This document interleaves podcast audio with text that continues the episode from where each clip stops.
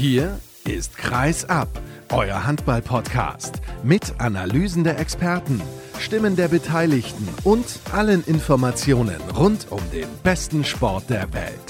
Mit eurem Gastgeber Sascha Staat.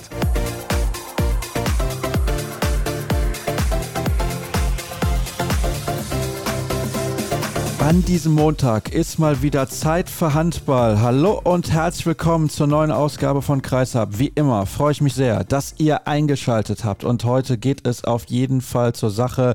Das ist klar, auch wenn nicht alles schön ist, über das wir sprechen, denn im zweiten Teil der Ausgabe diskutiere ich mit Markus Götz von Sky ein wenig über Rolf Back, den ehemaligen Bundesliga-Trainer, der leider viel zu früh verstorben ist im Alter von 69 Jahren.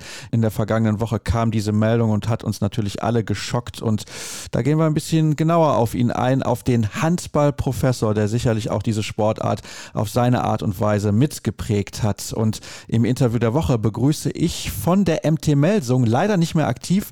Jetzt ist es auch bekannt, denn da gab es auch eine Meldung. Finn Lemke, der ehemalige Nationalspieler, Europameister geworden 2016, damals eine der allerwichtigsten Figuren im Ensemble von Dago Sigurdsson. Also ich glaube, das haben wir alle noch in Erinnerung, wie er damals die Abwehr, die deutsche Abwehr zusammengehalten hat. Und er war ja damals der, wie man es im Fußball immer sagte, emotional Leader, also der emotionale Anführer dieser Truppe. Und das hat er ja auch richtig gelebt. Und dieses Interview kann ich euch nur sehr ans Herz legen, denn Finn Lemke ist wirklich ein fantastischer Typ und das hat er in diesem langen Gespräch auch nochmal bestätigt. Und zunächst begrüße ich aber von den Kieler Nachrichten Tamo Schwarz. Hallo Tamo.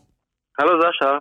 Denn wir müssen natürlich reden über das Duell der Füchse Berlin gegen den THW Kiel. Also die Füchse haben in Berlin gespielt. Allerdings, ich bin noch völlig euphorisiert von einem ganz anderen Spiel, denn das muss ich auch erwähnen, unbedingt.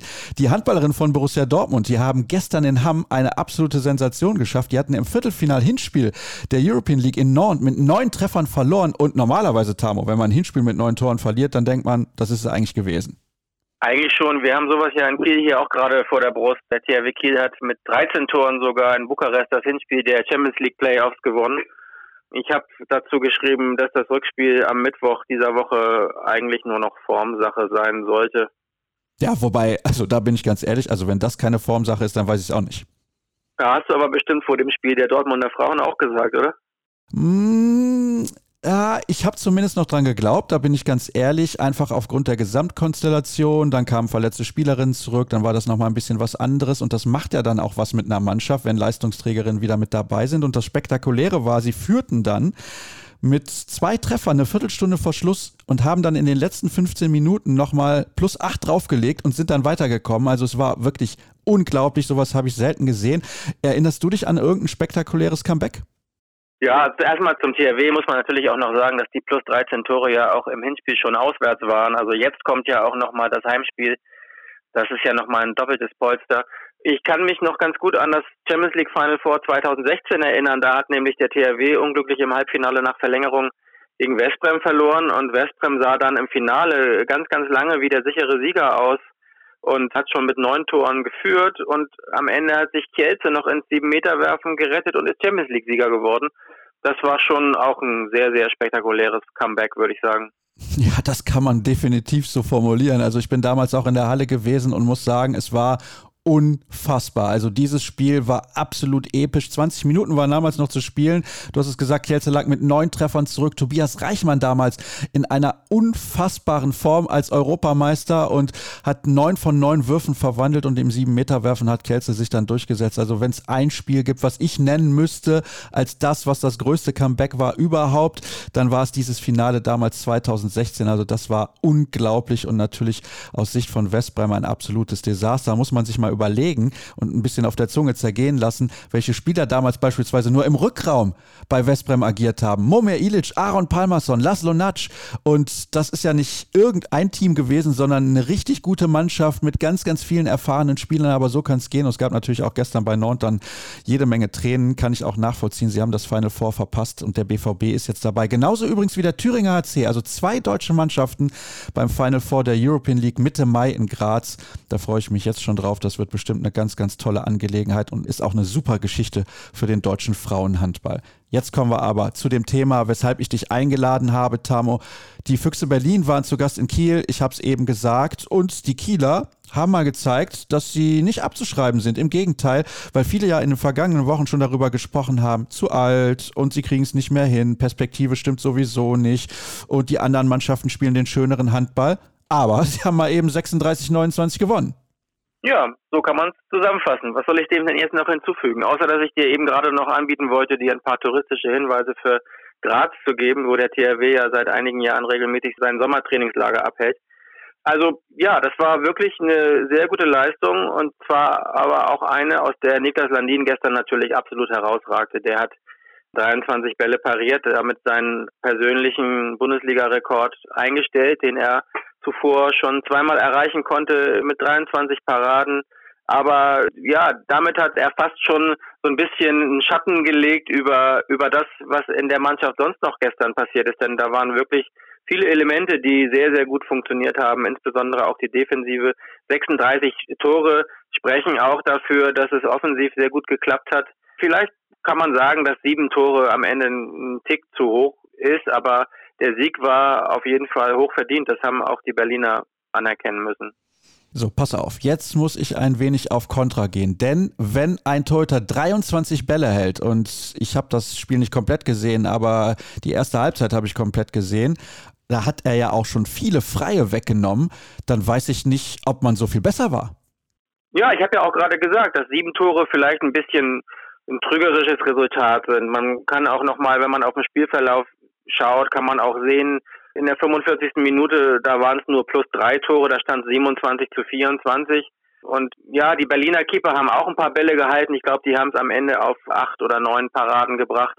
Aber du weißt ja auch genauso gut wie ich, dass diese Rechnung nie aufgeht. Man kann ja nie einfach die Torhüterparaden gegenrechnen und dann sehen, welche Mannschaft war nun wirklich besser, weil das Gesamtbild eben immer entscheidend ist. Und der THW hatte die Füchse gestern gut im Griff, hat sie ständig unter Druck gesetzt, hatte ein gutes Umschaltspiel, erste Welle, zweite Welle. Das hat die Füchse auch ein bisschen mürbe gemacht. Zum Beispiel ein Matthias Gitzel konnte nicht so richtig reüssieren, der hat am Ende zwei Tore geworfen, konnte nicht glänzen. Es sind viele Faktoren und ja, auch ich habe zum Beispiel auch das Berliner Kreisläuferspiel sehr lobend erwähnt. Die haben wirklich gute Wege an den Kreis gefunden. Und dann war da eben Landin. Aber man muss auch sagen, dass es auch Teil des Konzeptes war, beispielsweise, dass der THW die Berliner Außen eher zum Wurf kommen lässt. Wir kennen ja die Probleme in Berlin. Hans Lindberg ist die Treppe runtergefallen, hat sich die Hand gebrochen. Walter Krinz ist verletzt. Da ist vielleicht im Moment, auch wenn Robert Weber das bisher sehr gut gemacht hat, da gibt es vielleicht im Moment so eine kleine eine kleine offene Flanke und am Ende sind es alleine elf Bälle von außen, die ihr Ziel nicht gefunden haben. Und wenn das sozusagen Teil des Konzeptes ist und das am Ende in dem Matchplan so gut aufgeht, dann würde ich sagen, kann man jetzt nicht einfach die Torhüterparaden gegeneinander aufrechnen, dann eine Subtraktion aufstellen und sagen, ja, eigentlich wären die Berliner besser gewesen. So war es nämlich an dem Tag wirklich nicht. 15 Paraden mehr waren es am Ende, die Niklas Landin aufzuweisen hatte im Vergleich zu Milosavljev und Kiriev. Also das ist natürlich schon ein riesiger Vorteil gewesen. Du hast es aber auch gerade sehr schön erklärt im Detail. Und wenn wir mal schauen auf die Quoten der Außen bei den Füchsen, Milos Vujovic 6 von 11, Robert Weber 5 von 9 und wen haben wir denn dann noch? Tim Freihofer 3 von 5.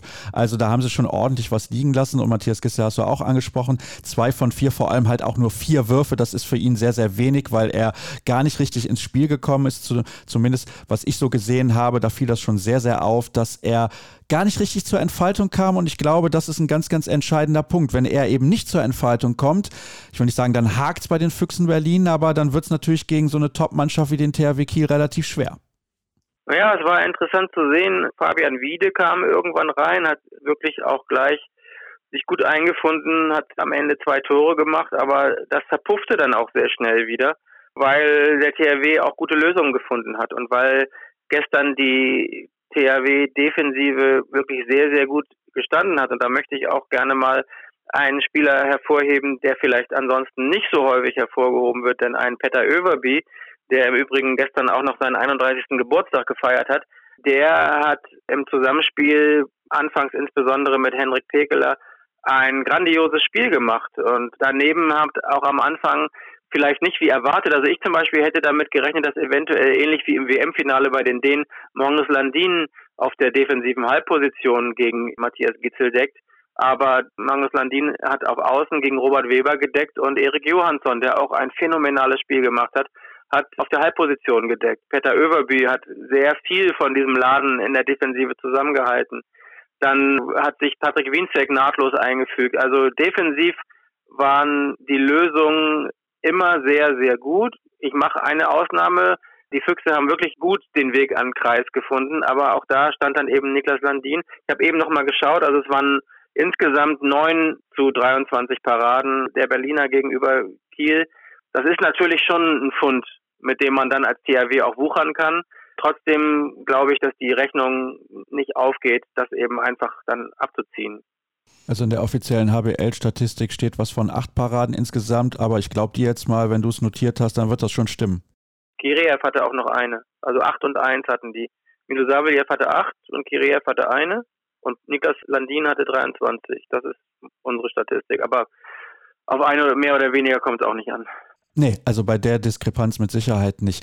Was hat dir denn sonst noch so gefallen am Spiel des THW Kiel? Weil wir auch zuletzt miteinander Kontakt hatten und da haben wir beide gesagt, ja, es ist nie immer gerade schön, was die Kieler da so auf die Platte zaubern, unabhängig davon, dass sie ja immer noch mitten im Titelrennen sind. Ja, das stimmt. Ich hatte es, glaube ich, so ausgedrückt, dass es eine Phase gab, die auch in dieser Heimniederlage gegen Leipzig mündete, in der das Kieler Spiel wirklich sehr espritarm war, um es mal so zu nennen. Und das das hat sich ein bisschen geändert. Was mir die Spieler berichten, hat man sich nach dem Leipzig-Spiel beziehungsweise nach der Nationalmannschaftspause zusammengesetzt, zusammengerauft, ist zusammengerückt, hat irgendwie auch vielleicht nochmal eine neue Sensibilität für die eigenen Stärken und Schwächen entwickelt.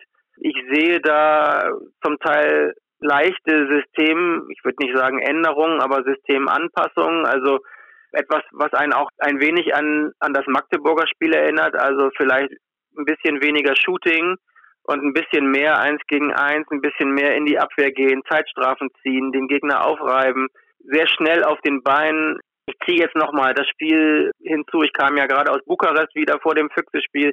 In Bukarest war das Spiel noch viel breiter angelegt. Da sind die Außen sehr schön und auch auf eine sehr fließende, homogene und ästhetische Art und Weise mit ins Spiel eingebunden worden. Also ich denke, die, die Kritiker dieser Saison oder des Kieler Spiels in dieser Saison, die wirklich ihre Berechtigung bisher hatten, die dürften sich nach diesen beiden Spielen jetzt zumindest auch mal beruhigt haben. Ja, hast du dich denn beruhigt? Ich habe mich eigentlich nie aufgeregt und weiß ja, unser Geschäft ist es, darüber zu berichten, was ist. Und das ist manchmal gut und manchmal schlecht und manchmal liegt es auch irgendwo in der Mitte. Ich finde, eine Parallele zwischen unserem Job und dem von Philipp Schiecher und dem THW ist eigentlich, dass man nicht unbedingt immer gleich sofort in Hektik verfallen sollte. Ich habe den THW schon so oft mit Höhen und Tiefen erlebt und das war jetzt ja auch nun keine massive Krise. Ja, es gab in Elverum gegen Leipzig. Es gab diese Spiele, wo sie diese sogenannte Abschluss- oder Wurfkrise hatten, wo teilweise ja die Abschlussquoten oder die Angriffsquoten nur bei etwas über 30 Prozent lagen, was natürlich miserable Werte sind. Aber nach dem Leipzig-Spiel hatte ich auch geschrieben, dass eigentlich nichts passiert ist, weil die Ergebnisse der Konkurrenz ja auch eine Rolle spielen und es halten sich ja alle nicht schadlos und Du siehst es ja jetzt, der THW hatte es in eigenen Händen und hat es immer noch, hat jetzt gegen die Füchse Berlin gewonnen und ist nach Minuspunkten wieder ganz vorne, hat jetzt in kurzer Folge Magdeburg, Flensburg zu Hause. Also es ist alles im grünen Bereich aus Kieler Sicht. Sind wir uns da einig, dass die beiden Spiele dann entscheiden, ob sie am Ende Meister werden oder nicht? Ja, das lässt sich ja eigentlich gar nicht anders sagen, weil natürlich Spiele gegen direkte Konkurrenten immer diese sogenannten Vier-Punkte-Spiele sind. Ich denke, dass aber der Druck noch mal größer gewesen wäre, wenn der THW jetzt gestern gegen die Füchse nicht gewonnen hätte. Aber andersrum wird ein Schuh draus. Wenn der THW gegen Flensburg und Magdeburg gewinnt, dann sehe ich zwar noch ganz schön gefährliche Gewitterwolken über dem Auswärtsspiel bei den Rhein-Neckar-Löwen hängen, aber dann ist schon ein großer Teil der Miete eingefahren. Es kommt aber natürlich noch dazu, denn ich gehe jetzt mal schwer davon aus, dass man sich im Rückspiel gegen Dynamo Bukarest auf jeden Fall durchsetzen wird, dass man dann im Viertelfinale der Champions League ja nicht auf irgendeinen Gegner trifft und da wird man auch nicht Körner lassen. Ja, das stimmt, aber die beiden Champions League Viertelfinals, die sind ja erst, ich glaube, 10. 11. Mai ist das Hinspiel, 17. Mai um und bei ist das Rückspiel. Bis dahin sind die Spitzenspiele zumindest schon absolviert. Das ist auf jeden Fall kein Nachteil. Also Magdeburg und Flensburg ist beides noch im April. Wenn ich es richtig weiß, ist das Spiel gegen die Löwen irgendwo so um den 4. Mai herum. Also, dass man da den beiden Viertelfinalspielen aus dem Weg geht, ist auf jeden Fall gut. Und anders als jetzt in den Playoffs sind die Viertelfinalspiele ja auch so ein bisschen vom nationalen Spielbetrieb befreit oder freigehalten. Jetzt natürlich hat es ja gut geklappt in Bukarest und da ist ein bisschen Druck vom Kessel genommen worden, aber ein Füchse-Spitzenspiel zwischen den beiden Playoff-Spielen ist natürlich auch suboptimal, würde ich sagen. Ja, allerdings. Also da stimme ich dir zu. Das Spiel bei den Löwen am 3. Mai und glaube ich auch noch einigermaßen schwierig. Ich nenne es jetzt mal tricky, das Auswärtsspiel beim HSV am 27. Mai. Die haben unlängst bei den Rhein-Neckar-Löwen ja gezeigt, zu was sie in der Lage sind. Ein durchaus gefährlicher Gegner. Und dann gibt es ja noch diese, ich nenne es jetzt mal durchaus Rivalität, diese nordische Rivalität da oben zwischen diesen beiden Mannschaften. Von daher vielleicht dann nochmal ein bisschen spezieller. Aber das sind ja eigentlich die Spiele, in denen der THW in der Regel immer glänzt. Das stimmt. Und jetzt hast du den HSV angesprochen. Das wiederum sind dann ja schon wieder zehn Tage nach den Paris-Spielen. Ich finde es eben entscheidend, wie sehr man auf diese Spiele fokussieren kann und wie sehr man sich da im Training darauf vorbereiten kann. Und das ist ja ein Kritikpunkt, der von den deutschen Champions League-Teilnehmern oft kommt. Also dann trifft man auf Skopje, Kielce, Westbrem, Paris, die seit drei Wochen nichts anderes machen, als sich auf Kiel vorzubereiten. Man selber liegt dann aber irgendwo zwischen dem Bundesligaspieltag 25 und 26, hat womöglich da auch noch ein Spitzenspiel mit dabei und kommt dann aus einem Donnerstagsspiel oder kommt aus einem Sonntagsspiel und soll am Donnerstag irgendwo ein Viertelfinale in der Champions League spielen. Und darum finde ich es in diesem Fall wichtig, dass da die Spiele meines Wissens einigermaßen freigehalten sind, wobei ich doch jetzt gerade sehe, am 13. Mai ist dazwischen doch noch ein Spiel in Stuttgart. Das ist natürlich auch, auch nicht richtig optimal. Es gab ja mal die Aussage von der HBL, dass man den deutschen Champions League Teilnehmern da entgegenkommen will und dass man den Terminplan da freiräumen will. Ich weiß jetzt nicht, ob da noch was verlegt wird, sollte der THW dann, was wir ja alle glauben, das Viertelfinale erreichen, aber wahrscheinlich ja eher nicht. Insofern ist das vielleicht auch schon wieder revidiert. Da kannst du mir vielleicht mehr sagen, als ich weiß.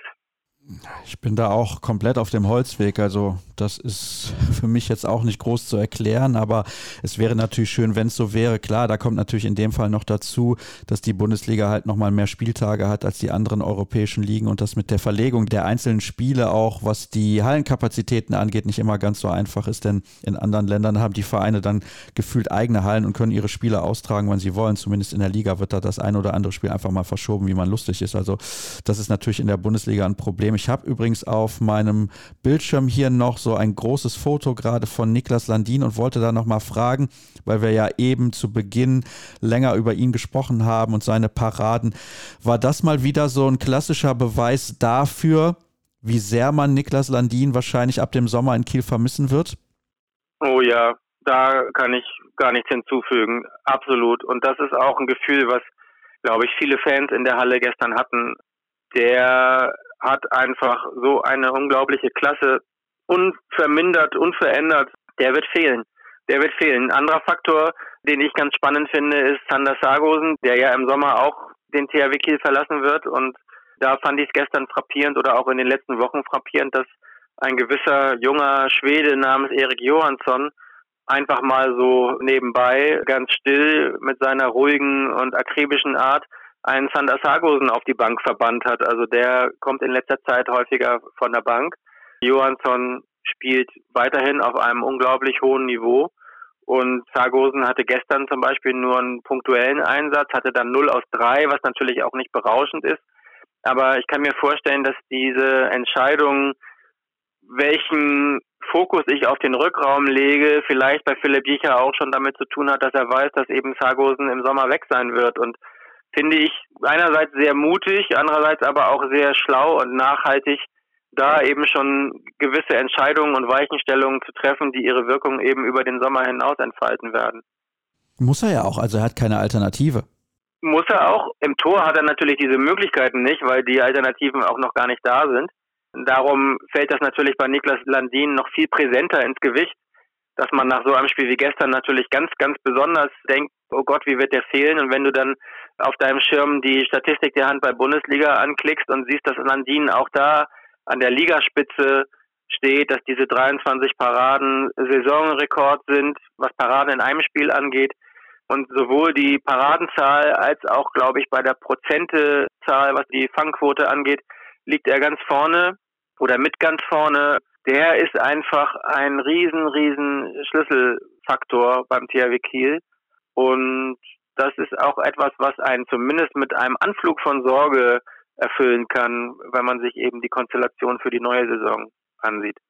Da bin ich auch sehr gespannt, wie das wird. Ich gehe davon aus, dass man, also ich gehe davon aus, weiß man nie, dass man im Tor deutlich an Qualität verliert, dann auch auf Perspektive und das wirkt sich natürlich dann auch auf die einzelnen Ergebnisse aus. Deswegen glaube ich auch, dass die nächste Bundesliga-Saison nochmal deutlich spannender wird als die aktuelle schon. Also da freue ich mich auf jeden Fall drauf. Ansonsten, Tamo, haben wir, glaube ich, alles Aktuelle besprochen, was dieses Thema rund um den THW Kiel angeht, beziehungsweise das Spitzenspiel.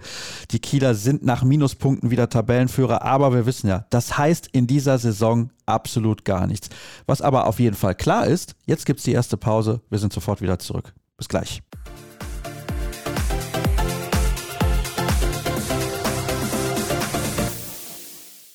So, jetzt weiß ich gar nicht, wie ich das Thema wechseln soll. Ich begrüße zunächst mal meinen Gast Markus Götz von Sky. Hallo Markus. Grüß dich. Ja, ich habe es ja eben gesagt, beziehungsweise in der Anmoderation, worüber wir sprechen werden. Wir sprechen leider über ein negatives Thema, den Tod von Rolf Brack. Aber wir waren ja eben bei einem relativ positiven, beziehungsweise positiv emotionalen, so möchte ich es mal ausdrücken. Borussia Dortmund hat ja diesen unfassbaren Rückstand gedreht, neun Tore im Hinspiel verloren. Und ich habe jetzt eben mit Tamo Schwarz ja darüber gesprochen, wie das damals war beim Champions League-Finale. Kielce gegen Westbrem, das haben wir, glaube ich, alle noch relativ präsent in Erinnerung. Kannst du dich an ähnliche Comebacks erinnern? Erinnern? Ja, ich glaube, das, das wird vermutlich in neun von zehn Fällen das erstgenannte Spiel sein, wenn du die Leute fragst, an was sie sich da erinnern. Ja, tatsächlich. Erste Champions League-Saison Berlin, 11-12. Das war das Viertelfinale dann logischerweise gegen Ademar Leon. Zehn oder elf auswärts verloren und dann das Ganze in einem ja, unfassbaren Spiel egalisiert. Und dann waren es, glaube ich, die mehr erzielten Auswärtstore und die, die Berliner waren beim Final Four.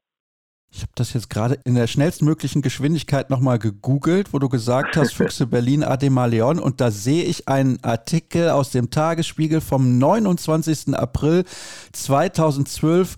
Und da heißt es in der Schlagzeile, 29 zu 18 Sieg gegen Leon. Füchse schaffen die Sensation und das war es definitiv auch. Sie hatten das Hinspiel in Spanien mit 34 zu 23 gewonnen und damals gab es ja noch die Regel mit den Auswärtstoren. Das ist ja mittlerweile nicht mehr der Fall. Also da gibt es ja dann sofort ein 7-Meter-Werfen in der K.O.-Phase. Aber damals war das natürlich schon eine riesige Nummer und Trainer Dago Sigurdsson. Dago Sigurdsson, ja. ja klar. Und Füchse Deuter damals unter anderem Silvio Heinevetter. Also das ist definitiv eine interessante und fantastische Mannschaft gewesen. Da gab es dann so Spieler Stochel, wie... Ja, bitte? Das war das Duo Stochel-Heinevetter. Jetzt weiß ich nicht mehr, ob Stochel in dem Spiel so unglaublich war oder dann beim Final Four, aber da habe ich auch noch was im Hinterkopf, dass Peter Stochel da unfassbar aufgespielt hat. Und jetzt pass auf, damals im Kader unter anderem auch noch Ika Romero, Thorsten Lahn, Sven Sören Christoffersen und Alexander Pettersson. Der junge Alexander Pettersson, damals aber schon über 30. der, der Junge. Ja, also von daher, ja, das war schon ein spektakuläres Team, beziehungsweise ein spektakuläres Spiel und eine unglaubliche Aufholjagd, genauso wie wir die gestern in Hamm gesehen haben. Aber ich habe es ja nun mal eingangs auch gesagt, wir sprechen leider über den Tod von Rolf Brack. Rolf Brack ist verstorben und für uns alle äußerst überraschend. Wie hast du diese Nachricht aufgenommen? Im ersten Moment mit Schock. Ich wusste zwar, dass er krank war, aber das kam sehr überraschend auch für mich in dem Moment und dann mit großer Traurigkeit. Du kanntest Rolf Brack, ich will nicht sagen sehr gut, das weiß ich nicht, das wirst du uns gleich erzählen, aber du hattest ein gutes Verhältnis zu ihm, auf jeden Fall. Also ich habe tatsächlich ein gutes Verhältnis zu ihm gehabt. Ich kannte ihn nicht sehr gut, aber unsere Wege haben sich über zwei Jahrzehnte hinweg schon, schon relativ häufig gekreuzt, vor allen Dingen natürlich noch in seiner Balinger Zeit. 2005 müsste es gewesen sein, dass die Balinger den Aufstieg in die Bundesliga geschafft haben. Das war dann mein drittes Jahr als Handball-Bundesliga-Reporter. Also 2003 bin ich dazu gekommen. So, also zwei Jahre später kamen die Balinger mit dazu und dann die ersten Begegnungen mit Rolf Brack. Und es war dann auch so, dass ich in diesen Zeiten einige Male die Saisoneröffnung moderiert habe in Balingen und da dann auch nochmal intensiv im Kontakt mit den Balingern und speziell auch mit Rolf war. Wir haben dann später auch nach seiner Balinger Zeit den Kontakt immer gehalten, haben sogar ein paar Spiele zusammen kommentiert, ja, im ersten Jahr von The Zone und auch davor schon bei Sport 1. Das war herausfordernd, mit Rolf Handballspiele zu kommentieren, denn er war ja in seinem Wissen über Handball wirklich außergewöhnlich und er hatte auch das entsprechende Mitteilungsbedürfnis. Es hat mich einiges an Mühe gekostet, ihm zu vermitteln, dass der gemeine Zuschauer wahrscheinlich eine andere Ansprache braucht von ihm in diesen Spielen als ein Spieler oder ein anderer Trainer. So und, und über all die Jahre, wir hatten immer wieder Kontakt. Natürlich sind wir uns dann auch begegnet, als er in Göppingen nochmal aufgetaucht ist als Trainer, in Erlangen in der kurzen Zeit und haben auch sonst ja immer immer wieder Kontakt gehalten und ja, die Gespräche gingen übers Handballerische hinaus, sagen wir es mal so. Und ich habe ihn wirklich geschätzt. Schauen wir mal ein bisschen auf seine einzelnen Stationen. Er kommt ja da aus der Ecke, also er kommt aus dem Ort Kim. Jetzt muss ich mal genau nachschauen, wo das exakt liegt, aber das ist bei Bad Kreuznach in Rheinland-Pfalz. Er ist aber dafür bekannt gewesen, vor allem im Stuttgarter bzw. Baden-Württemberger Raum als Trainer tätig gewesen zu sein, in Zuffenhausen, Scharnhausen. Also da gab es ja auch mal die Spielgemeinschaft TSV Scharnhausen bzw. anders SG Stuttgart-Scharnhausen, so ist es korrekt. Dann gab es die SG Göppingen Scharnhausen. Er war beim VfL Fulling, auch ein Verein, den er in die Bundesliga geführt hat. Also er hat sich sozusagen um die kleineren Vereine gekümmert und war mit denen äußerst erfolgreich, weil er die Dinge komplett anders gemacht hat. Du hast es ja gerade schon angedeutet. Er war jemand, der seinen eigenen Weg gegangen ist, auch dann im Kommentar oder als Experte neben dir. Aber das war schon äußerst speziell, was er da so alles, ja, ich sag mal, innovativ auf die Beine gestellt hat. Ja, auch Bob Hanning hat ihn ja, habe ich nur ein Zitat von ihm gelesen, als einen der großen Visionäre des deutschen Handballs bezeichnet. Und das habe ich von vielen Beteiligten gehört. Er hat ja auch jahrelang in der Trainerausbildung in Deutschland kräftig mitgemischt. Also er hatte mit so vielen Leuten intensiv zu tun, auch als Lehrmeister, als Mentor, die heute noch den deutschen Handball prägen. Mich hat es oft total überfordert, sein Handballwissen. Also es gab so viele im Nachhinein natürlich auch total lustige Gespräche, wo ich ihn was gefragt habe. Er war ja total zugänglich und offen. Und du konntest ihn ja auch alles fragen und er hat auch Auskunft gegeben, aber ich musste so oft unterbrechen und sagen, Rolf, erklär mir das bitte nochmal. Und ja, habe auch Handballspiele mit ihm zusammen geguckt, im Ansinnen von ihm zu lernen, hat mir wirklich viel beigebracht und bin ihm dafür auch sehr dankbar. Er war sehr herausfordernd. Also das ist natürlich auch klar. Logischerweise auf der Ebene, auf dem ich ihm begegnet bin, also ich kann mich an keinen einzigen Konflikt mit Rolf erinnern. Ja. Warum hätte es den auch geben sollen? Ja. Mir ist natürlich vollkommen bewusst, dass er auch nicht ganz unkompliziert war als Person, als Persönlichkeit. Ich habe natürlich auch mit beteiligt, mit seinen ehemaligen Spielern gesprochen. Also das ist ja auch kein Geheimnis. Da haben ihn auch manche verflucht. Ja, er konnte ja auch ziemlich, sagen wir mal, ziemlich direkt sein in seiner ganzen Art und Weise und außerordentlich fordernd. Mir ist vollkommen klar, dass er eine komplexe Persönlichkeit war. Man nannte ihn ja auch nicht, oder hat er auch nicht ganz umsonst das Image des in Anführungszeichen verrückten Handballprofessors. Das hat ja schon auch seinen Hintergrund. Ich kann ja aber ja nur über, vor allen Dingen über das sprechen, was ich persönlich mit ihm erfahren habe. Und da muss ich sagen, dass ich, dass ich ihn als echt liebenswertigen Kerl kennengelernt habe, der sich auch wirklich für einen interessiert. Und das ist ja auch etwas, was ihn ausgezeichnet hat. Also die wenigen Male, wo ich mit ihm Kontakt hatte, habe ich das auch gemerkt, dass er vor allem Mensch war.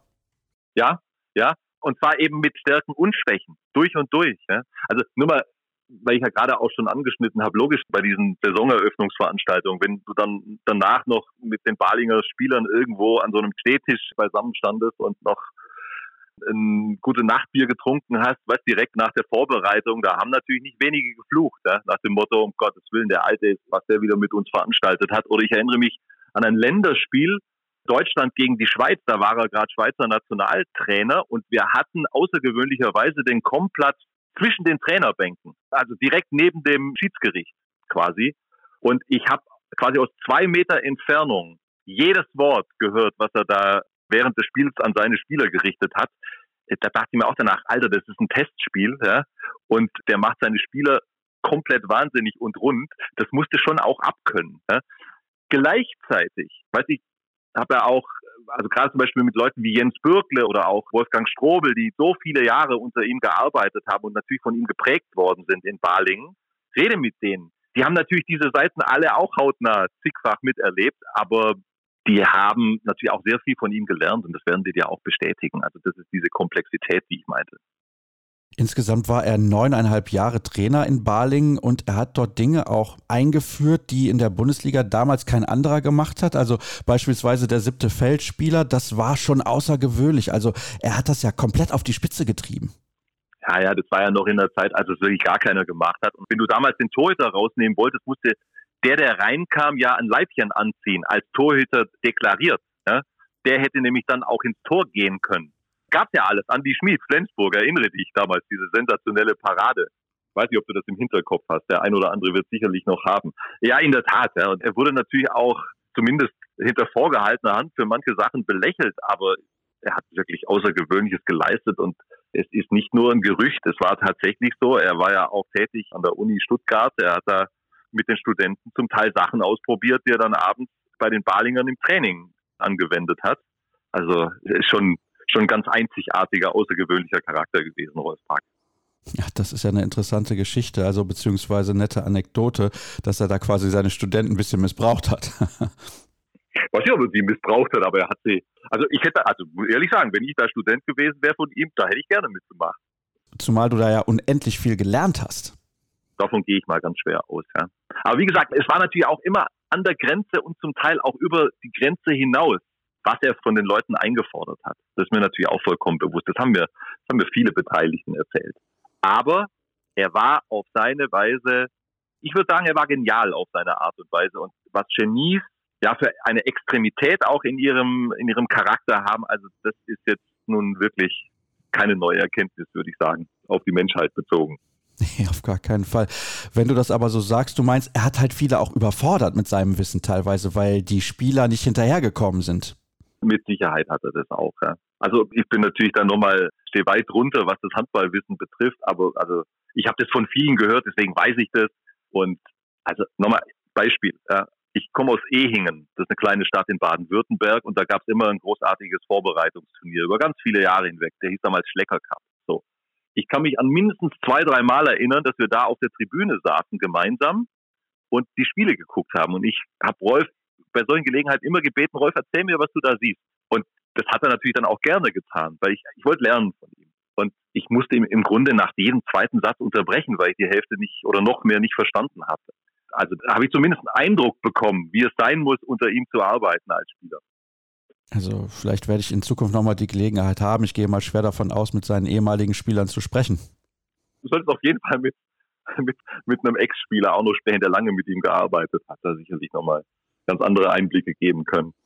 Was natürlich auch bei ihm sehr, sehr speziell ist, ist der Fakt, dass er ein Trainer ist, der den Handball ja verändert hat, eben durch die Dinge, die er eingeführt hat. Er hat auch eine unfassbar offensive 3-2-1 Abwehr eingeführt in Balingen, auch in Fullingen vorher schon, die extrem aggressiv war, wo auch, ich will nicht sagen, teilweise unfair gespielt wurde, aber an der Grenze des Erlaubten. Und von daher das sind so Punkte, wo ich den Eindruck habe, dass wir das teilweise sogar nochmal anders einordnen müssen, weil es gibt Spieler natürlich, die das Spiel verändern durch ihre Art und Weise. In anderen Sportarten ist das ja auch so, aber wenn wir jetzt mal auf den Handball schauen, eben diese 3-2-1-Abwehr und der siebte Feldspieler, das war schon sehr, sehr prägend. Also die 3-2-1 hat er natürlich nicht erfunden. Also die gab es schon lange vorher, aber diese Härte, die du gerade angesprochen hast, ich weiß nicht, wie es dir geht, wenn du mit Beteiligten sprichst, Auswärtsspiele in Balingen, ist heute noch im Grunde der Tenor, uh, das wird unangenehm, da gibt's auf die Nuss. Wenn du die Balinger aber gesehen hast in den vergangenen Jahren, dann hast du da kaum was entdeckt, was diesen Ruf rechtfertigen würde. Ganz im Gegenteil. Es gab ja jetzt auch in den schwierigen Jahren vor dem Abstieg in der Bundesliga gab es ja auch durchaus den Vorwurf in Richtung dieser Balinger Mannschaft, dass er im Grunde zu sehr auf das Spielerische setzen würde und zu wenig auf diesen kämpferisch aggressiven Aspekt. Ja? Und trotzdem wird immer noch davon geredet, weil genau diese Zeit, in der Rolf Prag Trainer beim HBW war, da noch nachhalt. weil in der Zeit nun wirklich keiner gerne nach Balingen gefahren ist, weil es in der Tat damals auf die 12 gab. Ja, es ist eine nette Formulierung. Es gab ordentlich auf die 12.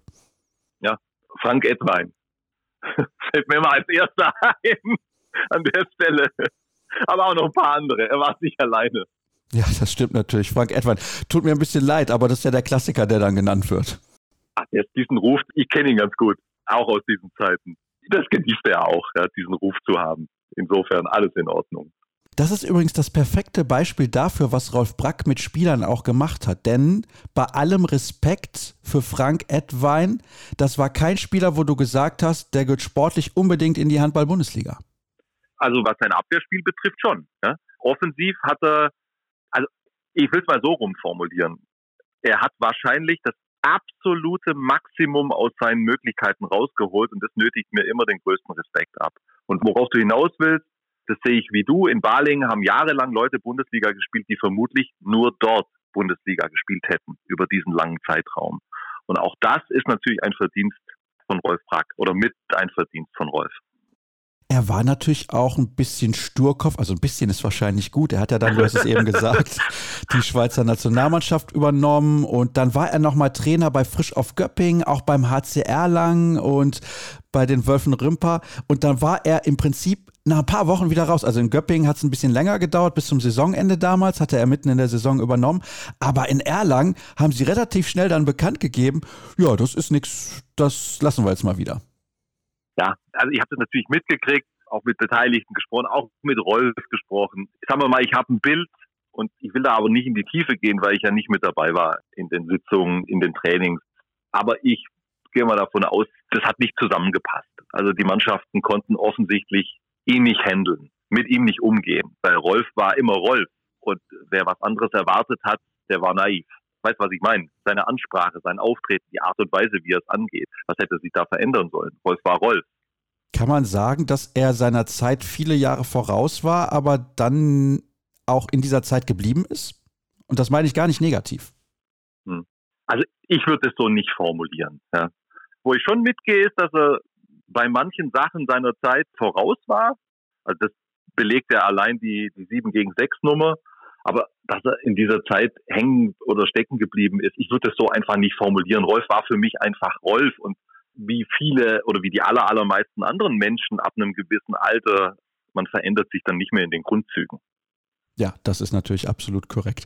Also Rolf Brack war auf jeden Fall ein sehr, sehr spezieller Charakter. Ich glaube, so können wir es ausdrücken, der den Handball in Deutschland, insbesondere in Süddeutschland, sehr, sehr geprägt hat.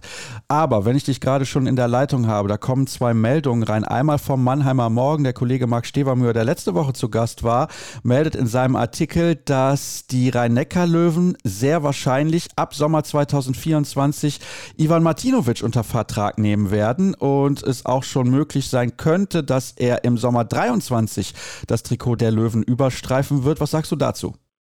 Okay, also das hatte ich jetzt nicht auf dem Zettel, gebe ich ganz ehrlich zu. Also wenn das so stattfindet, Glückwunsch Löwen, super Griff aus meiner Sicht, halt sehr viel von Ivan Martinovic. Ich war vor nicht allzu langer Zeit in Kassel und habe mich auch mit Axel Birken unterhalten über die Situation Rückraum rechts, wenn Christoph Hans nächste Saison kommt. Sagen wir mal so, ich habe da für mich rausgehört, wir haben ja also grundsätzlich für kommende Saison Christoph Hans, Häfner und Martinovic unter Vertrag. Und er hat so nicht gesagt, aber ich habe es für mich so interpretiert, dass man sich schon ja, vorstellen kann, dass dann eben Häfner oder Martinovic dann vielleicht dann doch nicht mehr in Melsungen spielen. Da findet man ja üblicherweise Abnehmer für Spieler dieses Kalibers. Ich hätte aber, um ehrlich zu sein, nicht auf Martinovic getippt. Nicht, weil ich Kai Häfner gering schätze oder geringer schätze, auf gar keinen Fall, aber Kai ist natürlich der wesentlich ältere Spieler. Und ich bin schon davon ausgegangen, dass Ivan Martinovic, der Jüngste auf dieser Position bei den Melsungen, der Perspektivspieler ist. Also, dass man auf den baut in den nächsten Jahren. Deswegen kommt es jetzt für mich überraschend, aber die Löwen wollen diesen Top-5-Status, den sie sich jetzt zurückgeholt haben, wollen sie den halten, müssen sie auf jeden Fall ihren Kader verbreitern. Denn nach einer wirklich unfassbar genialen Saison bislang merkt man es ja jetzt, ja, dass der Substanzverlust da ist und dass der Kader eben im Vergleich zu den anderen Top-Teams nicht breit genug aufgestellt ist und deswegen müssen sie da ja was tun. Und Kirkelöke, das ist ja auch ein offenes Geheimnis, der wird 2024 nach Flensburg wechseln. Dann müssen wir spätestens dort was tun. aber das kann ja auch sein, dass der Wechsel vorgezogen wird. Also Semper Leipzig, Kirkelöke Flensburg, Martinovic Löwen. Genauso steht es übrigens im Artikel des Kollegen Marc Stevermühr. Also so. von daher hast du vielleicht doch gelesen, hast du mir das einfach nicht gesagt. Nein, ich habe ihn nicht gelesen, aber das sind ja alles Dinge, die man, die man mitkriegt, wenn man in der Handballszene unterwegs ist. Dass zumindest darüber gesprochen wird.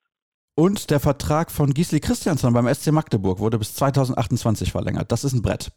Ja, aber das kann jetzt keinen überraschen. Also man passt zusammen. Ich formuliere es mal so. Ja. Gisli Christiansson ist, ist der überragende Offensivspieler, zumindest seit Oma Ingi Magnusson verletzt ist, der überragende Offensivspieler beim SCM. Die Art und Weise, wie Bennett Wiegert Handball spielen lässt, ist quasi ihm auf den Leib geschneidert. Also das passt perfekt zusammen. Man hat bei ihm, also mir geht zumindest so immer noch diese Verletzungsgeschichte im Hinterkopf mit den drei oder vier großen Schulteroperationen. Aber er macht ja einen total stabilen Eindruck und also das ist für mich nur logisch, diese Vertragsverlängerung bis 2028. Dann hätten wir das also auch geklärt und ja, haben dann noch ein bisschen was zusätzlich besprochen. Es war eigentlich nicht so eingeplant. Ich weiß, du hast gleich einen wichtigen Termin, deswegen möchte ich dich auch nicht weiter aufhalten. Und ja, eine Pause haben wir noch. Die ist wie immer ultra kurz. Die gibt es jetzt und dann gleich das Interview der Woche mit Finn Lemke.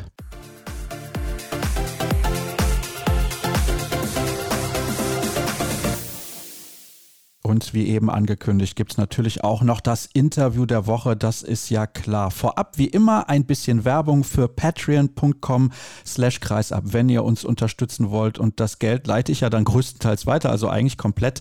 Ein paar Kosten, also technische Kosten gibt es natürlich für die Plattform, wo der Podcast hochgeladen wird und so weiter und so fort. Und die Fotografen muss ich natürlich auch teilweise bezahlen. Also das gibt es nicht alles umsonst. Dann freue ich mich, wenn ihr mit dabei seid mit einem kleinen monatlichen Abo oder auch einem großen. Das könnt ihr natürlich entscheiden, so wie das euch passt. Und natürlich sollt ihr uns sehr, sehr gerne folgen auf den verschiedenen sozialen Kanälen, insbesondere bei Instagram oder auch bei Twitter, Facebook, YouTube sind wir überall unterwegs unter dem Accountnamen oder Hashtag Kreisab. Könnt ihr gerne nachsuchen. Jetzt begrüße ich einen Gast in der Leitung.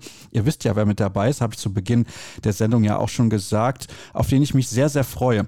Leider ist er jetzt mit dabei aufgrund einer Entscheidung, die er bekannt gegeben hat, die nicht sonderlich positiv ist. Ich habe ihn aber immer als sehr positiv, ehrlich und auch vor allem authentisch wahrgenommen und freue mich deswegen besonders auf das Gespräch mit Finn Lemke. Hallo Finn.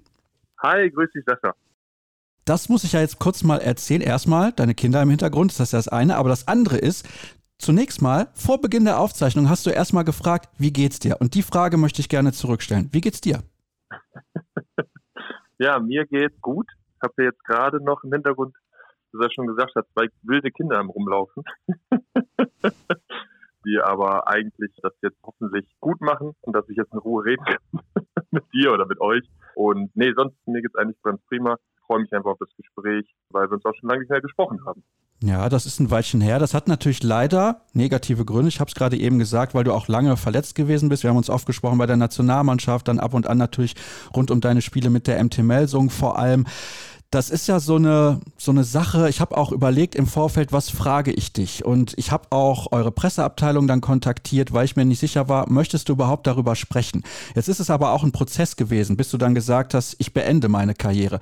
Das scheint so, weil ich habe ja zuletzt auch mit Jakob Heinl darüber gesprochen, der seine Karriere offiziell ja noch gar nicht so richtig beendet hatte, aber jeder wusste eigentlich, er wird nicht mehr spielen, dass das ein Prozess ist, wo man erst alles verarbeiten muss. Ist der jetzt bei dir final verarbeitet? Also ich hatte jetzt ja lang genug Zeit, mich darauf vorzubereiten, beziehungsweise man kann sich da lange darauf vorbereiten, dass ich schon lange kein Sport mehr aktiv gemacht habe. Das ist ja wirklich schon, schon ewig her, seitdem ich das letzte Mal zumindest auf dem Punktspiel in der Halle gestanden habe. Äh, Reha-Versuche hatte ich so viele, dass ich seit einer gar nicht mehr abzählen kann, wo ich immer gedacht habe, dass ich kurz davor stehe, wieder aufs Spielfeld zurückzukehren. Ja, also ich bin ehrlich, es ist immer noch nicht so ganz einfach für mich in die Halle zu gehen vor allem wenn halt, wenn es um Punktspiele geht, weil mir das dann doch schon immer noch so ein Tick weit fehlt, vor Publikum zu spielen, maximal seine Grenzen zu gehen.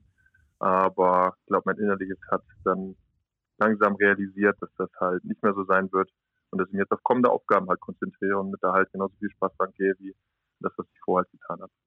Also was mich besonders freut ist, du hast jetzt ein paar Mal schon gelacht und man hat jetzt nicht den Eindruck, das ist irgendwie gequält, sondern das ist ehrlich. Und das ist auch das, was ich in den Gesprächen mit dir immer geschätzt habe, habe ich ja eben schon gesagt, dass das authentisch war, was du gesagt hast. Vielleicht sagt man ja auch als Leistungssportler nicht immer zu 100 Prozent, was man denkt, aber das, was man sagt, ist dann zumindest halt authentisch. Bei dir ist es zumindest immer so der Fall gewesen.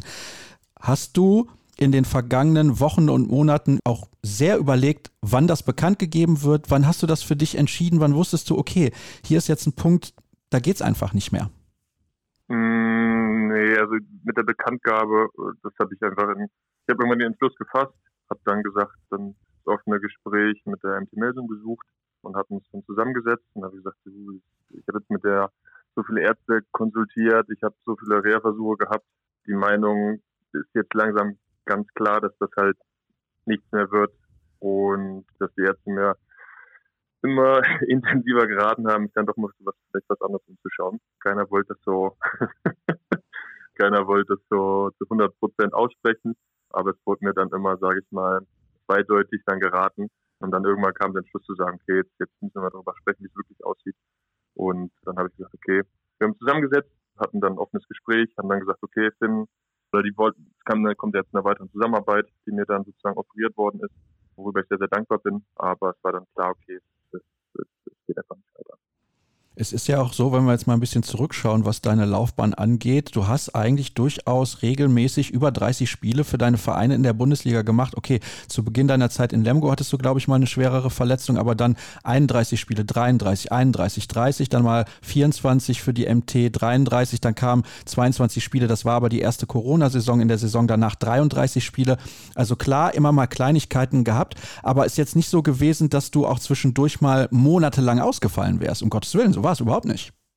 Nee, also da bin ich echt glücklich durchgelaufen durch die Jahre. Wie gesagt, ich hatte einmal das Drüsenfieber und ansonsten war es meistens immer das Krippe- oder Kindergartenkinder, was mitgebracht haben, was mich dann mal ein bisschen angegriffen hat. Aber sonst war da sonst nichts ganz so Großes dabei. Ja, Gott sei Dank. Und so ein großes Dankeschön von meiner Seite aus für alle Physiotherapeuten, alle Ärzte, die ich während der ganzen Zeit haben durfte. Es waren immer ausgezeichnete Leute an meiner Seite, die mich dann immer so weit behandelt haben oder vorbereitet haben, dass ich mal spielfähig gewesen bin, zum größten Teil. Ja, das ehrt dich natürlich, dass du das auch nochmal erwähnst an der Stelle. Also das geben wir gerne weiter, beziehungsweise der eine oder andere mag ja vielleicht auch reinhören von denjenigen, die dich über die vielen Jahre begleitet haben. Lass uns mal ein bisschen zurückschauen. Auch ich habe es ja auch erwähnt, dass wir vor allem im Rahmen der Turniere mit der Nationalmannschaft das ein oder andere Mal intensiver miteinander gesprochen haben. Wenn du jetzt so zurückschaust, war das vielleicht so die prägendste Zeit für dich als Handballer, weil es ja dann gerade so rund um 2015, 2016, 2017 irgendwie relativ schnell ging möchte ich mal sagen. Nee, prägend war für mich die ganze Zeit, also alle Begegnungen, die ich hatte, vor allem die Trainer, die ich haben durfte, insbesondere natürlich Nils Pfannschmidt, der mich in meiner Anfangsphase damals so mein Hammerfall weggeholt hat und intensiv gefördert hat. Und da waren die ganzen anderen Trainer, ich will jetzt gar nicht alle aufzählen, aber von denen ich überall ein Stück weit profitieren durfte dessen Energie ich aussaugen durfte, dessen Mentalität ich dann übernommen habe. Und somit bin ich ja im Endeffekt nur nachher ein Spiegelbild von den Trainern oder den Mitspielern, die ich hatte, von denen ich lernen durfte, wenn ich mir das abschauen konnte. Und diesen ergeben nachher das Bild, das ich dann abgeben durfte, in zwei Meter zehn. von daher war die ganze Zeit prägend und das nachher resultiert hat, indem dass ich Nationalspieler sein durfte, natürlich fantastisch, ist aber jetzt nicht, dass das die intensivste Phase für mich gewesen, sondern es war einfach die ganze Zeit hat mich, glaube ich, als Person und Mensch und Spieler und jetzt Familienvater auch so weit geprägt.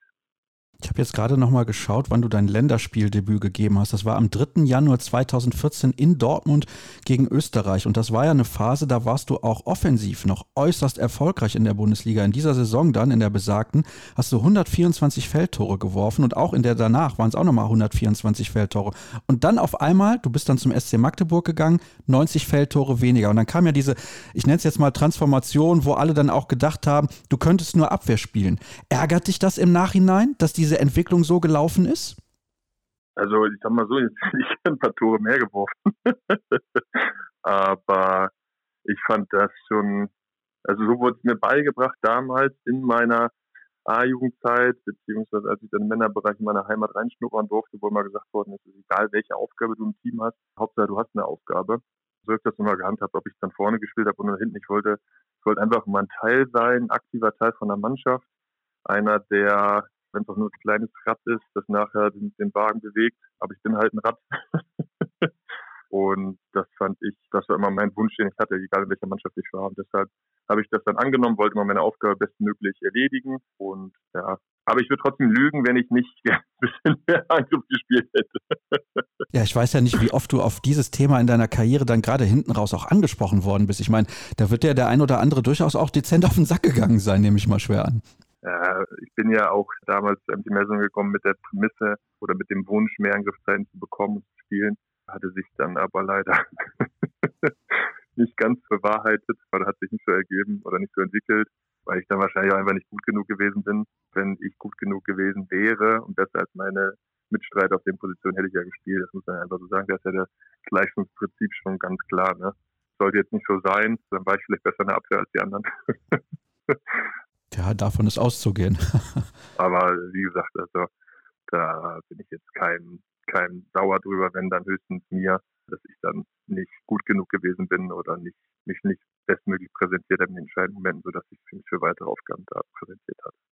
Ich meine, das müsste ja auch die Phase gewesen sein, wo dann, ich glaube, spätestens nach einer Saison Julius Kühn nach Melsungen gegangen ist. Und ich glaube, da sind wir uns einig, der ist jetzt offensiv nicht der allerschlechteste Spieler. Von daher ist das jetzt auch nicht schlimm, wenn man dann selber auf der Position nicht an ihm vorbeikommt. Also alleine, wenn man seine Statistiken sieht, die sind ja durchaus beeindruckend immer noch. Jetzt ist es so, du hast es ja auch gerade gesagt, du bist halt mit einer gewissen Prämisse nach Melsungen gekommen. Und es wird ja auch immer wieder darüber diskutiert, wie ist das eigentlich möglich mit den finanziellen Optionen, die man in in Melsungen auch hat, auch mit dem Kader und so weiter und so fort, dass man trotzdem immer wieder das Gefühl bekommt, dass ihr unterperformt habt. Vielleicht kannst du das einfach mal aus Spielersicht darlegen. Du hast ja auch einige Trainer in Melsungen mitgemacht. Du hast immer die verschiedenen Perspektiven, vielleicht auch mit den Trainern dann nochmal intensiver besprochen. Du hast ja auch eine gewisse Stellung in der Mannschaft gehabt, beziehungsweise auch im Verein. Und du bist ja auch jemand, mit dem man auch sachlich und vernünftig diskutieren kann. Warum ist das eigentlich so? Oh, das ist eine gute Frage, Sascha. Und wenn ich jetzt die hundertprozentige Antwort darüber wüsste, dann würde ich das einfach sagen. Und weil ich ja als auch Fan von dem Verein über die letzten Jahre gewesen bin, wo ich nicht mehr, oder das letzte Jahr, wo ich halt kein Spieler mehr gewesen bin, würden wir jetzt ganz vorne stehen. Aber so einfach funktioniert der Handball leider nicht. Was uns einfach konsequent über auch die Jahre, als ich jetzt aktiv gespielt habe, verfolgt habe, war ja immer diese gewisse Inkonstanz, die wir leider drin hatten, dass wir sehr, sehr gute Leistungen gezeigt haben, phasenweise und phasenweise dann aber nicht gut performt haben. Das dann auch meistens in einem Wechselspiel, manchmal haben wir vorne gut gespielt, manchmal haben wir hinten gut gespielt, aber insgesamt einfach nie über eine Saison hinweg, nie über ein ganzes Spiel es geschafft haben, die Leistungsdichte oben am Limit zu halten oder auf so einem auf so einem bestimmten Plateau zu kriegen, in dem es immer Abschweichungen gibt, weil wir eben noch Handball spielen, das ein Fehlersport ist, aber wir es nie geschafft haben, dieses Plateau halt zu erreichen oder zu halten. Und jetzt die eine Million Euro Frage ist natürlich, warum ist das so? Und die allerwichtigste, noch wichtige Frage ist, die Joker-Frage ist wahrscheinlich, wie kriegen wir das hin, dass sich das ändert? Und ich glaube, dass man Konstanz, vor allem halt in einem Spiel, auch mit Konstanz halt hinkriegt. Und ich hoffe, dass wir jetzt, also durch Konstanz in der in der Planung der Mannschaften und in allem, was dazugehört im Verein.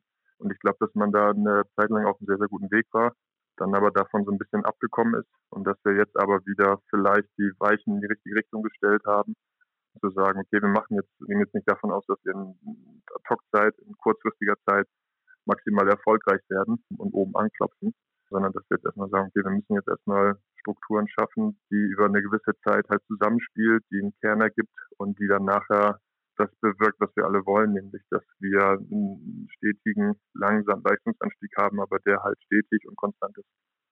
Also ich würde jetzt mal aus meiner Sicht behaupten, der aktuelle Kader ist in der Bundesliga ein Kader von Platz 6 bis 8. Stimmst du mir da generell zu? Ich glaube, wir haben einen guten Kader, ja. Der aber dieses Jahr leider aufgrund vieler Verletzungen und Ähnlichem leider nicht so, Verletzungen jetzt keine Ausrede sein, überhaupt nicht. Aber dass wir es nicht schaffen, über eine längere Zeit halt gute Leistung zu bringen. Wir haben diese Saison schon stückweise geschafft, besser zu spielen, aber nicht konsequent über einen längeren Zeitraum. Wir haben dann Einbrüche und die Einbrüche werden dann immer, immer tiefer und immer länger. Gut, ist natürlich dann am Ende auch eine mentale Frage, aber was mich da auch sehr brennend interessiert ist, ich erinnere mich an eine Heimniederlage gegen Coburg und das war zu einem Zeitpunkt, wo man eigentlich sicher sein konnte, Coburg hat generell keine Chance, den Klassenerhalt zu schaffen und dann habt ihr vorher, glaube ich, auch ein paar ganz gute Ergebnisse gehabt und dann kommt so eine Heimniederlage gegen den, ich nenne ihn jetzt mal abgeschlagenen Tabellenletzten. Was passiert danach in der Kabine? Weil es soll mir keiner erzählen, die Mannschaft spielt gegen den Trainer. Ihr seid Leistungssportler, ihr habt einen Leistungsgedanken, ihr ihr wollt alle solche Spiele gewinnen und am Ende sind das vielleicht dann zwei Punkte, die fehlen, um auf einem Europapokalplatz zu landen und so weiter. Also ihr habt ja auch Ziele und die wollt ihr auch unbedingt erreichen. Wie ist der Umgang danach in der Kabine? Ist es dann auch mal lauter oder sind dann alle in sich gekehrt, weil es halt ein schwieriger Moment ist? Wie geht man mit sowas um? Also ist es ja in den fünf Jahren, die ich glaube ich aktiv gespielt habe, ist ja so, dass das nicht nur einmal vorgekommen ist, sondern leider, dass wir also nicht nur einmal gegen einen vermeintlich schwächeren Gegner aus dem unteren Tabellendrittel verloren haben. Und die Reaktion darauf, das ist ein Spiel genannt, aber es gab noch andere Spiele, das ist halt immer anders. Manchmal ist man in sich gekehrt, manchmal halt nicht. Manchmal geht's hoch her, manchmal kochen die Emotionen auch hoch in der Kabine. Hängt immer davon ab, gerade auch, wie so der Mannschaftsgeist halt ist. Wenn der Mannschaftsgeist zu dem Zeit sowieso hoch emotional und aggressiv geprägt ist, dann wird sich das Ganze auch exponentiell immer bei so einer Niederlage natürlich entladen. Ne? Ist der Mannschaftsgeist in dem Moment eher ruhig, weil man halt auch ruhige Charaktere drin hat, kann die Reaktion auch manchmal dann sehr, sehr in sich gekehrt und verdammt ruhig sein. Ich weiß nur, es ist eigentlich egal, was die Reaktion nachher kommt. Das Einzige, was mich daran immer stört oder immer schon gestört hat, ist, dass einfach, dass man sieht, dass meine Mitspieler in dem Moment hoch verletzt sind, dass das maximal wehtut, dass vor allem, weil unsere Kabinen direkt nebeneinander sind, dann vielen Hallen direkt in der Gegend in Hörweite sind, dass man hört, wie die anderen sich darüber freuen, auch zu Recht freuen, dass wir gewonnen haben. Aber das ist wie so ein Messerstich bei vielen und bei mir dann auch. Aber noch schlimmer sind dann, wenn man sich in so einem ruhigen Moment sich dann umschaut und denkt, ah ja, das tut gerade verdammt weh. Was konntest du denn dann als Spielführer beziehungsweise als jemand, dessen Wort in der Kabine sehr viel Gewicht hat, überhaupt tun? Und ist nicht der Einfluss in gewissem Maße auch beschränkt? Einfluss ist immer beschränkt, weil irgendwann Worte helfen dann auch nicht mehr. Das ist dann so, ich war schon immer ein Fan von, aber das ist auch mein Naturell, dass man gerade mal versucht, Einzelgespräche zu suchen, einen ruhigen Tonfall und versucht, einem Problem auf den Grund zu gehen und aus dem, was man dann hört, versucht, sich ein Bild zu machen und dann zu agieren.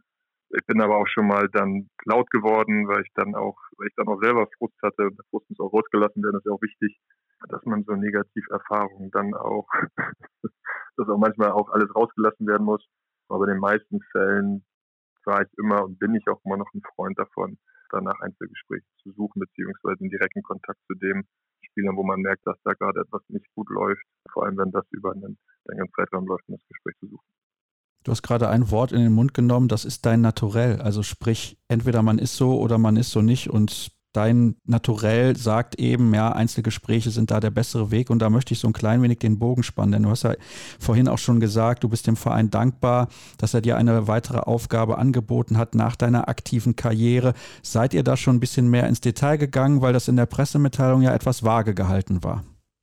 Ja, es ist so, dass ich letztes Jahr nach dem Sommer gesagt habe, okay, die Reha-Phase läuft jetzt so, wie sie läuft. Ich bin vormittags in meiner Reha und versuche alles, um wieder zum Zug zu kommen habe aber danach noch Kapazitäten frei und möchte gerne, weil mir das aufgefallen ist, in so einer Unterrichtsstunde, die ich mal in der Schule gegeben habe, einfach aus Spaß oder mal, aber mal hier benachbarte Vereine einfach mal angeboten, ob sie mal Training machen möchte oder ob die Interesse hätten, dass sie Training machen darf. Habe dann aber gemerkt, okay, es häufen sich überall die Probleme, dass Kinder oder SchülerInnen nicht mehr den Weg nach Corona so schnell in die Hallen finden. Das klingt jetzt vielleicht blöd, weil gerade die Zahlen, die veröffentlicht worden sind von einigen Landesverbänden, genau das Gegenteil sprechen dass gerade eine große Begeisterung wieder für Handball entsteht und wir auch am Anfang des Jahrzehntes Handball stehen, dass natürlich auch eine Aufbruchstimmung steht.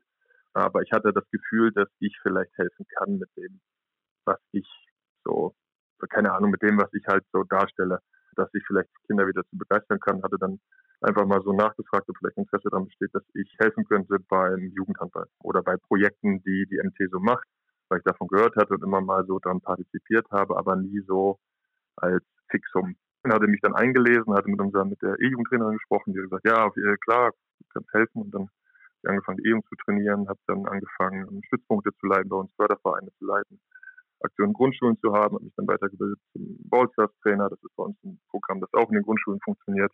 Habe dann Grundschulaktionstage gemacht, bin immer tiefer reingegangen und habe immer mehr Spaß dran gefunden, Kinder für Handball zu begeistern. Und da sagen wir nicht nur für Handball, sondern generell für Sport. Und dass die Kinder auch irgendwie Lust darauf haben, wenn ich in die Halle komme. also es war nicht nur das, dass sozusagen ich da einen riesen Spaß dran hatte, sondern die Kinder irgendwie scheinbar auch. Ja, und dann hatte ich das einfach ab Sommer halt so gemacht. Das ist immer mehr geworden, konnte aber weiter meine Reha sozusagen weiter durchziehen. Und dann irgendwann kam die Idee auf, dass die MT gesagt hat, hey, wir könnten das gut vorstellen, dass du das, ob du das nicht weitermachen möchtest dann für uns. Und so sind wir jetzt auch verblieben, dass ich das Ganze noch weiter intensiviere, jetzt sozusagen die Kontakte, die, die Kontakte übernehmen und dass das so in die Richtung halt weiter ausgebaut wird. Wie weit es nachher wirklich geht, wie gesagt, das wird jetzt noch ausgearbeitet. Da sind wir auch noch nicht spruchreif genug, um das zu sagen, aber die Richtung soll es weitergehen. Ich möchte einfach weiterhin helfen, die Region zu stärken, den Vereinen zu helfen, die wir als Leuchtturmprojekte als Partner zugewonnen haben, um so nicht nur nicht nur die Kinder in die Halle zu bekommen, sondern auch dafür zu sorgen, dass die Kinder nachher in der Handballhalle bleiben, Spaß haben und die TrainerInnen auch die Werkzeuge an Hand haben, die Kinder bei Laune zu halten, so dass wir nachher weiterhin diese schöne Sportart mit ganz vielen glücklichen Kindern weiter ausführen lassen können und dass weiterhin Freude und Sportlichkeit weiter halt in der Region bleiben kann und weiter wächst und, und schöner wird. Ich finde das extrem vorbildlich und sehr löblich auch vom Verein an der Stelle. Ich meine, du bist natürlich auch eine Identifikationsfigur. Du bist auch jemand, der sehr beliebt ist, glaube ich, auch bei den Kindern mit deiner ganzen Art. Kann ich mir vorstellen, dass die sofort eine gewisse Begeisterung auch spüren. Ich sehe das hier übrigens in Dortmund bei den Spielerinnen des BVB, wenn dann nach dem Spielende die Kinder aufs Spielfeld stürmen und wollen Selfies machen und Autogramme. Das ist ja auch diese Form von Begeisterung, finde ich zumindest, die wir unbedingt brauchen. Und ich würde mir von viel mehr Vereinen wünschen, dass Spieler oder Spieler Spielerinnen, die ihre Karriere beenden, sofort im Anschluss auch irgendwie an den Verein gebunden werden und man sagt, pass mal auf, du bist doch überragend dafür geeignet, mit Kindern und Jugendlichen zu arbeiten. Und ich finde, ich weiß nicht, ob du das auch so siehst, es geht nicht immer darum, dass die Kinder dann am Ende Handballprofi werden, weil das können nur ganz, ganz wenige. Aber um die Bewegung, um zu lernen, wie man mit anderen Menschen umgeht, schon im jungen Alter, dass man sich auch mal anpassen muss, dass man sich vielleicht auch mal an Regeln halten muss, dass man respektvoll miteinander umgehen muss. Ich glaube, diese Werte Werte zu vermitteln, ist fast schon wichtiger als der Sport an sich.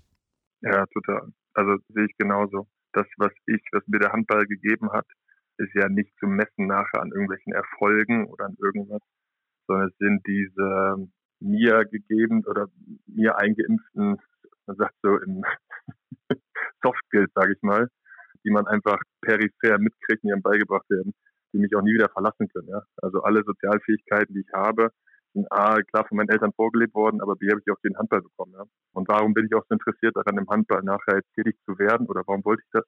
Weil ich das von meinen Eltern auch beigebracht bekommen habe. Ja. Also der ewige Kreislauf im Handball ist halt so, der Handball gibt dir in der Jugend ganz, ganz viel, und auch im Seniorenbereich, aber wenn du halt durch bist, dann ist der Kreis nicht abgeschlossen, sondern dann beginnt halt die zweite Hälfte. Dass wenn man so viel genießen konnte und so viel mitbekommen hat von dieser tollen Sportart und von seinem Verein, dass man doch jetzt, wenn man die Zeit hat, nochmal, nicht jeder hat die Zeit, nicht jeder kann das auch, jeder kann sich das leisten. Aber mir ist natürlich eine glückliche Fügung. Aber es gibt so viele wichtige Funktionen im Handball, die dafür die Grundlage dessen sind, dass wir überhaupt spielen können. Also Zeitnehmer, Sekretäre, Ordner, Wischer, Hallensprecher, Leute am Einlass, die, die vielleicht mal einen Kuchen verkaufen, die die Halle aufmachen, die, die die Vorstände machen. Das Spektrum ist ja sehr unglaublich weit. Und wir können das nur schaffen und die Sportart kann nur weiter wachsen, denn weiter wir ehrenamtliche Kräfte haben, die sich nach der Karriere dazu bereit erklären oder nach ihrem Handball tun, bereit erklären, weiterhin Freizeit zu opfern oder das ein bisschen Zeit zu opfern und weiterhin das zu ermöglichen, dass nachher Kinder wieder in die Halle kommen und somit der Kreislauf immer weitergeht und Handball immer weiter existieren kann. Ich hatte eine Zeit lang wirklich Angst, dass der Weg nachher endlich ist und wir vielleicht in eine Situation rutschen, die in anderen Ländern schon vorherrscht, und zwar, dass nachher nur noch Leistungssport gibt. Aber das ist ja das Schöne an Deutschland. Wir sind halt nicht so wie die anderen.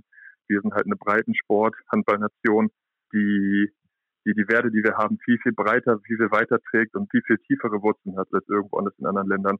Aber wie gesagt, das funktioniert halt nur, wenn wir kontinuierlich weiter schaffen, Leute zu begeistern, sich, sich zu engagieren, sich ehrenamtlich zu engagieren. Und bin da auch für jeden dankbar, der das halt macht und der es ermöglicht, weiterhin Jugendhandball anzubieten.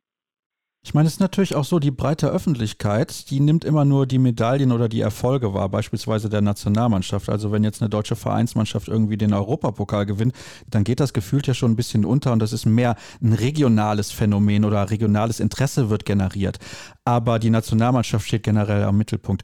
Meinst du, man muss vielleicht auch dafür sorgen, dass man ein bisschen davon weggeht, weil das dann automatisch kommt, wenn wir wieder eine breitere Basis haben? Weil ich sag mal so, wenn 10 Prozent mehr wieder Handball spielen und Kinder wieder dazukommen, dann werden wir am Ende auch wieder eine bessere Spitze haben, ist ja ganz logisch. Also ich glaube, man kann nicht sagen, das eine weniger, das andere mehr. Ich glaube, das muss einfach beides Hand in Hand gehen. Beide Sachen sind enorm wichtig, um uns voranzubringen. Wie du sagst, desto größer nachher der Pool ist an SpielerInnen, das ist natürlich besser für uns nachher in der Spitze. Aber wir sind halt nicht nur Spitzenhandball, Spitzenhandball ist wichtig, um Kinder auch dazu zu bringen, die Halle zu kommen. Das steht ja außer Frage dass wenn wir nachher im Fernsehen halt stattfinden, dass das wichtig ist, damit die Kinder das halt sehen und öffentlich für die halt wirksam ist, um nachher motiviert zu sein und vielleicht zu kommen oder sich überreden zu lassen, in die Halle zu kommen. Daher kann man das, finde ich, nicht so pauschalisieren. Wie gesagt, ich bin froh, dass jetzt die Zahlen so sind, wie sie sind. Das zeigt, dass wir einen Aufwärtstrend haben, dass wir vor einem Jahrzehnt stehen, das vollgepackt ist mit unglaublich tollen Events mit großen Chancen, die wir haben, mit einer tollen jungen Nationalmannschaft, glaube ich, momentan, die Hunger macht auf mehr und die es auf jeden Fall lohnt, sie zu unterstützen. Das sehe ich absolut genauso. Trifft übrigens auch auf die Frauennationalmannschaft zu, aber da kennt ja jeder meine Meinung, was das angeht. genau, also ich versuche zwar immer inkludierend zu wirken, habe ich jetzt vielleicht aber eben gerade nicht gemacht, aber es gilt natürlich, die Events kommen natürlich von beiden Geschlechtern her und darum, ich glaube, dass da beide Seiten noch große Potenzial haben zu wachsen.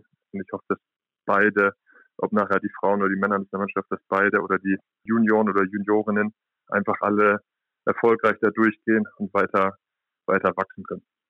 Eine letzte Frage habe ich noch, denn wenn ich so zuhöre, was du sagst, kann ich mir irgendwie nicht vorstellen, dass du irgendwann mal in der Bundesliga als Trainer aktiv bist. Liege ich da einigermaßen richtig, weil du für dich vielleicht auch das Gefühl hast, dass du im Jugend- und Kinderbereich dem Handballsport mehr zurückgeben kannst?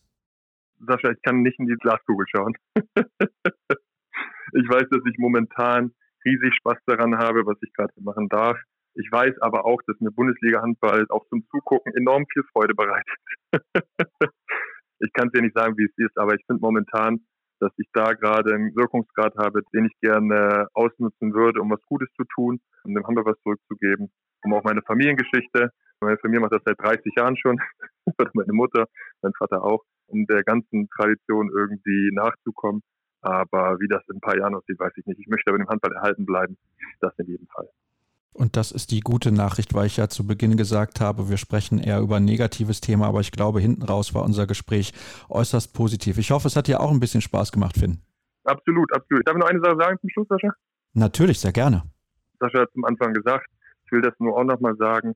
Bitte unterstützt Podcasts, egal in welcher Form.